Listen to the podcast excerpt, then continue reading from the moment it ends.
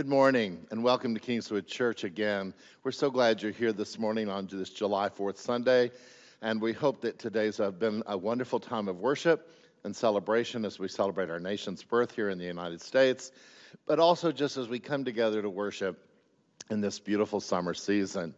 As I mentioned earlier, we are continuing our sermon series, Words of Life, seeing the Ten Commandments through the eyes of Jesus. And over these past weeks, we've looked at the first six commandments and what they say to us.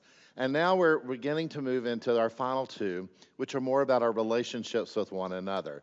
Last week, we, we especially talked about honoring father and mother as kind of a transition to these more relationship and community based commandments.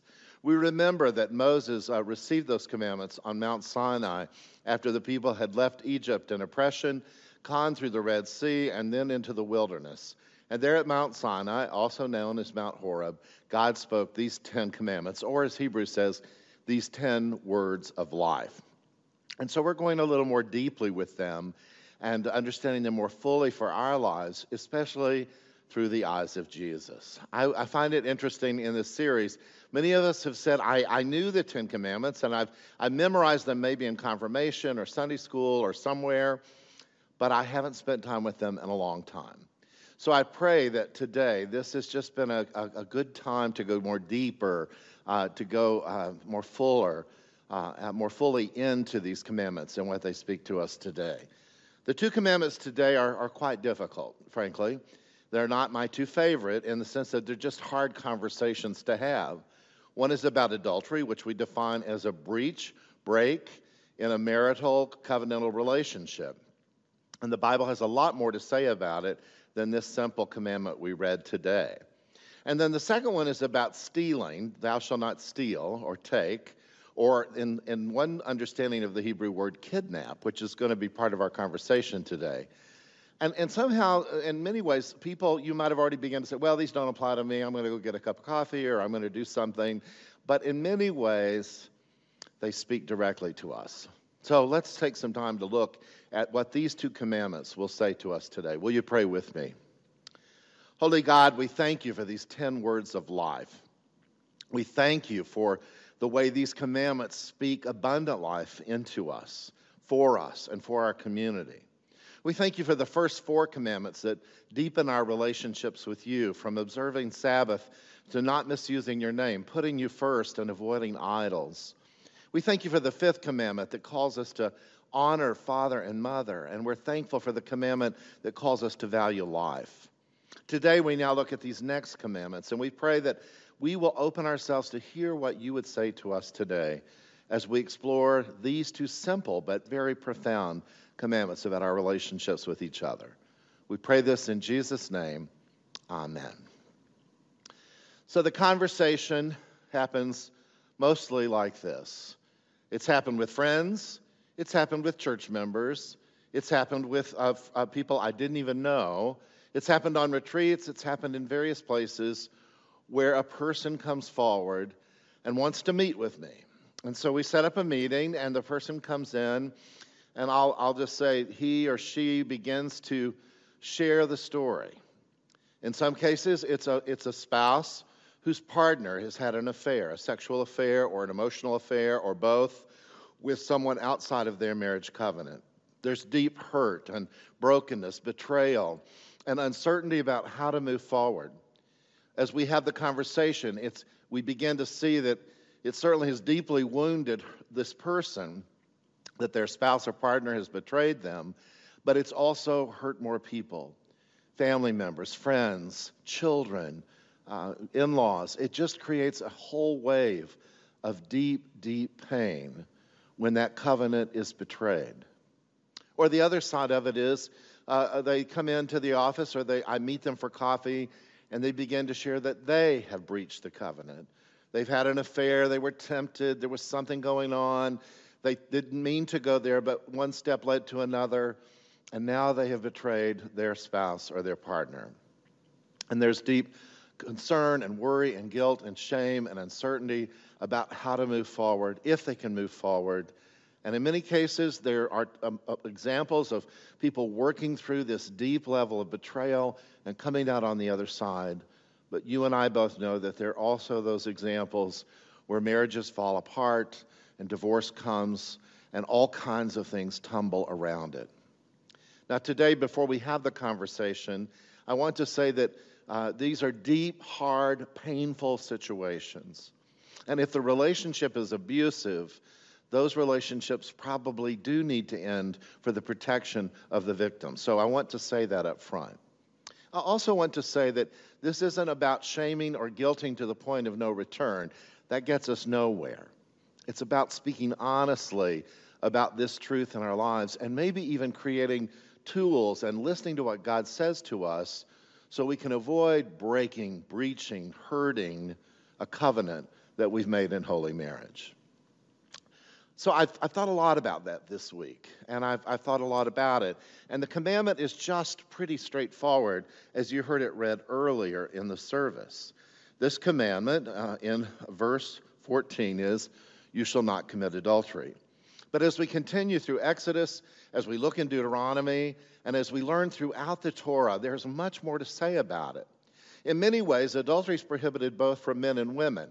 But because of the male centered culture of the early Israelite faith, men and their consequences are quite different than women. And that's another story, but I acknowledge that and the sexism and brokenness that's found in that. But nonetheless, nonetheless, God is clear that committing adultery is a breach of covenant. It's a breach of a commitment you've made to the one you've married, and it's, it's a breach of relationship that brings great pain. So, how does this happen? And, and Adam Hamilton, in his book, um, Words of Life, does a great job of talking about that most people never intend to have an affair, whether it's emotional or sexual or both. In fact, they intend never to go there, but they're tempted. There's a relationship at work, there's a person at work that they connect with, or a person in some other social setting. Maybe they are working too many hours and haven't invested in their marriage or their relationship.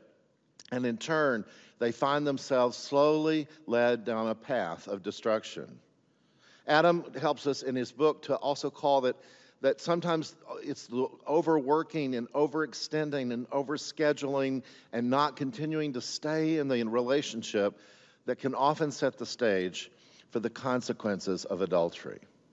I can tell you again and again, in most of the people I have visited with and encountered who've experienced this either as the recipient or as the active participant in adultery, their intention was never to go there, but they were slowly led down a road of temptation, not paying attention to the way they were leading themselves to excuse the behavior. And in most cases, after it happens, there's deep shame and guilt, deep hurt, and so much work that has to be done, some of which never really gets repaired. Then Adam kind of goes a little bit further in his book, and I appreciate this. He talks about uh, uh Jesus' perspective on adultery, and I want to read that to you today because I think it's helpful for us to spend some time uh, uh in, in Jesus' perspective of building on this commandment. From verse 27 of chapter 5 in Matthew. You have heard it said that you shall not commit adultery. But I say to you that everyone who looks at a woman with lust has already committed adultery within his heart. If your right eye causes you to sin, tear it out and throw it away. It's better for you to lose one of your members than your whole body. A little shocking word from Jesus, but it's, it's important. And it gets back to that kind of road of temptation. That in fact, maybe we can all confess here that maybe some of us uh, have, have certainly experienced an actual act of adultery in our lives. And certainly we may know someone like that. I don't know.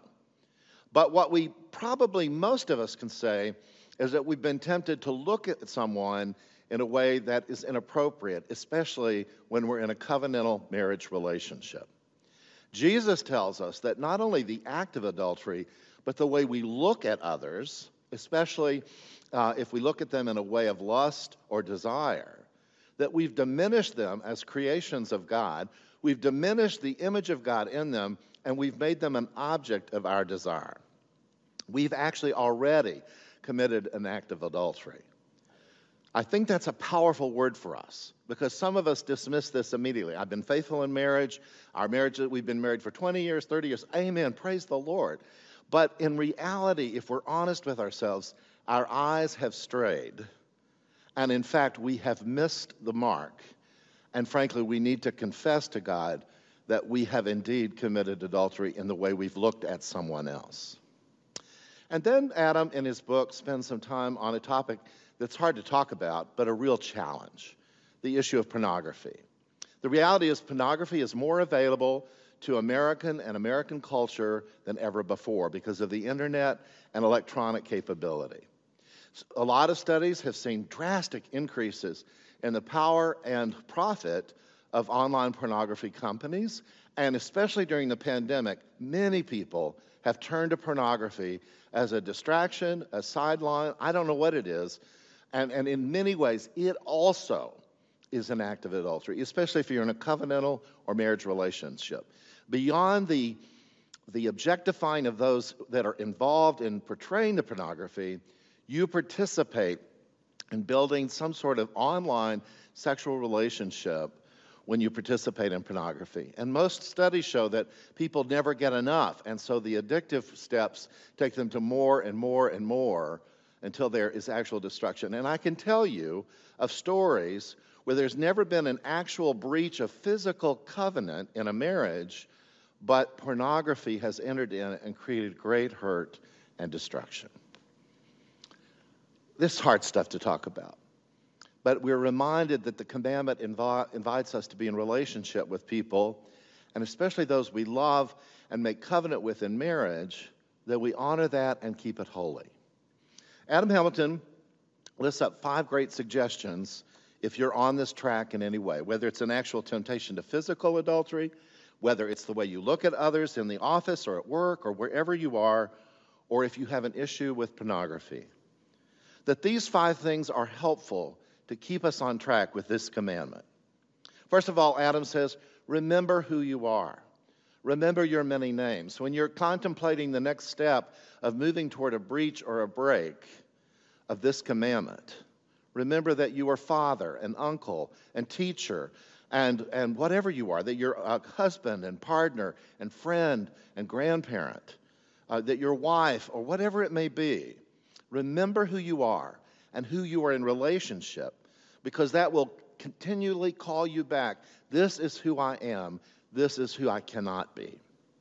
Number two, remember the consequences of your actions. Sometimes people don't send it through, they don't think it through because the excitement of the moment or the brokenness of their, their marriage may be in trouble and they see it as kind of a, easy fix, but the consequences and the worst possible outcomes, you should think about those. What if my spouse saw me in this relationship? What if my spouse discovered me watching this on my computer? What if my partner discovered my emotional involvement with somebody filling a need that's not being currently met in my marriage or relationship? Those are two important things and then to rededicate yourself to God, to really enter into a time of prayer, to commit yourself to worship that keeps you on track and grounded in the love of Christ. Helpful to keep you attentive to the way God wants you to live your abundant life. And God wants you to live joyfully and in grace. And God wants to, you to live in a forgiving, life filled, joyful, living way. Rededicate yourself to God.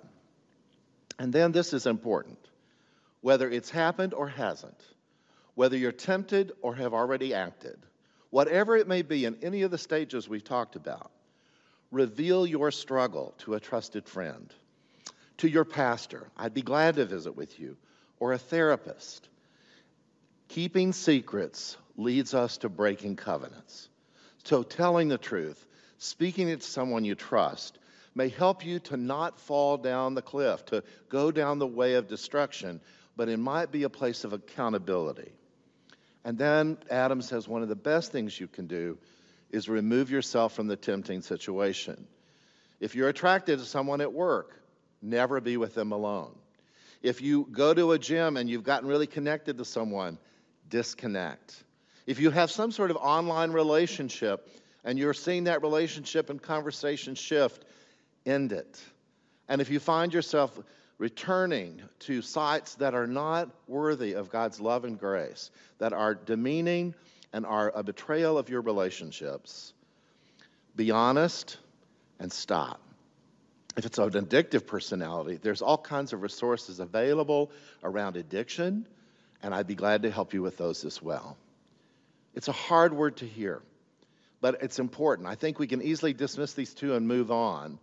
But whether we're breaking relationship, whether we're thinking about other people, whether we objectify someone we're attracted to outside of our relationship or in a relationship, or whether we are having issues with pornography, this commandment speaks directly into this. Do not commit adultery. The second one is even easier to remember. It may be the one you've memorized first. You shall not steal the word can actually mean do not kidnap. And some scholars believe it was originally mostly related to people who stole people to enslave them for the work of, a, of an empire or the work of a, a, a person or a, a business or a farm.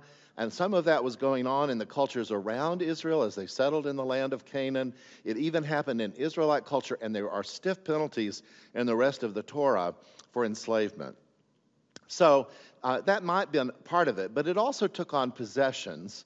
And so basically, it's saying uh, do not steal others' possessions, do not take someone's other things. And I, I think about all the things that result around that. For example, when I was a kid uh, in my fourth grade class, if you reached so many points, you could go to Slim's Quick Stop. It was like a 7 Eleven near our elementary school. And our teacher would buy whatever you wanted. And so I loved Pop Rocks.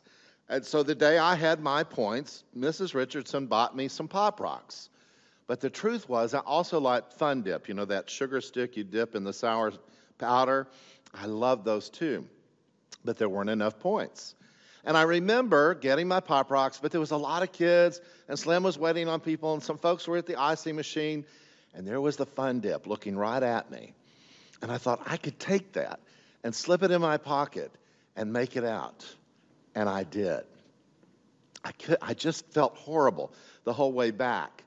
I, I, I took it out late at night in my room and ate it uh, out of a deep sense of shame. And in the end, I, I don't remember what I did, but I just remember finally telling my parents what I had done. I think I had to go back and apologize to Slim and do some things, uh, maybe even return money. I don't even remember the whole story. But I do remember the shame of doing that. Maybe you did that as a kid. But often when we get to this commandment, we can easily dismiss it. Well, I haven't robbed a bank, I haven't stolen somebody's property. Uh, I, I've been very upright and forthright. And that's, that's important. And I'm, thank God, right, that we've not been those kinds of folks. But what if this commandment speaks more deeply into our lives? We have a culture, as Adam Hamilton says in his book, of finders, keepers, losers, weepers. You may remember that. And so this commandment speaks into that, that if you find a, a dollar bill on the street and you don't try to return it or do return it, then you have failed this commandment. If somebody leaves something behind and you see it and you take it and you don't uh, make an attempt to restore it to its original owner, you have failed. He talks about being in Egypt uh, when he accidentally gave too much money and a tip, way too much. And that person came back and gave it to him. And he was so impressed with that person because that person was living this commandment of not taking more than they deserved. And so that's really important that we can get, kind of say, well, I haven't robbed a bank, I haven't stolen any property, I have not broken anybody's home. And that's probably true for almost everyone here in the room, right? Or online. But these other nuances of finders keepers can be very convicting. And then I just want you to hear this kind of hard word from James chapter 5, uh, a book in the New Testament, in which there's kind of a, an expansion on the understanding of do not steal. Come now, you rich people, weep and wail for the misery that's coming to you. Your riches have rotted and your clothes are moth eaten. Your gold and silver have rusted. Their rust will be evidence against you, and it will eat your flesh like fire. I told you it was a hard word. You've laid up treasures for yourself in these last days. Listen, the wages of your laborers who mowed your fields, which you kept back by fraud, cry out. and the cries of the harvesters have reached the ears of the Lord of hosts. You have lived on the earth in luxury and in pleasure. You have flattened your hearts in a day of slaughter.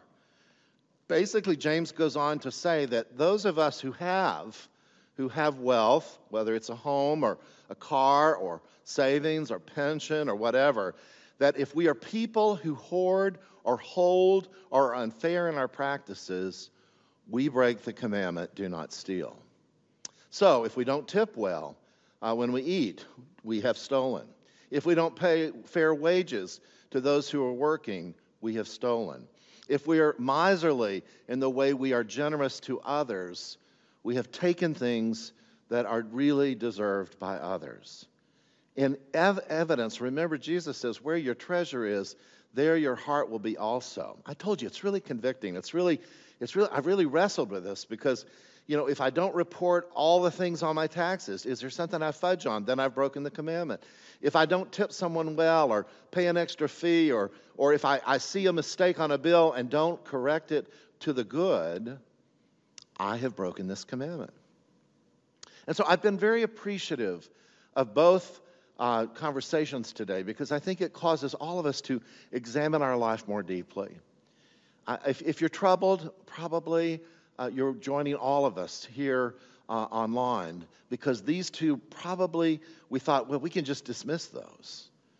But in fact, they call us to covenantal relationship in marriage, to a, a respect and honor of all people, and not to objectify them or use them in ways that are evil or broken. They call us to honor the covenants of people's property and relationships and they call us to be fair and generous and just in all of our financial dealings, from taxes to salaries to reporting to bills, and that finders, keepers, losers, weepers is not the way of Jesus. So, on this day, I invite you again to reflect more deeply, to live more fully with these Ten Commandments, and especially these two. And I say this to you as your pastor. If in any way these two have spoken to you in a way you need a confidant to share a struggle, do it now. Email or call. I'd be glad to visit with you, not in a place of judgment, but in a place of healing to help you be honest and move forward to the abundant life Jesus promises. Words of life. Words of life. Wonderful words. Beautiful words. Wonderful words of life.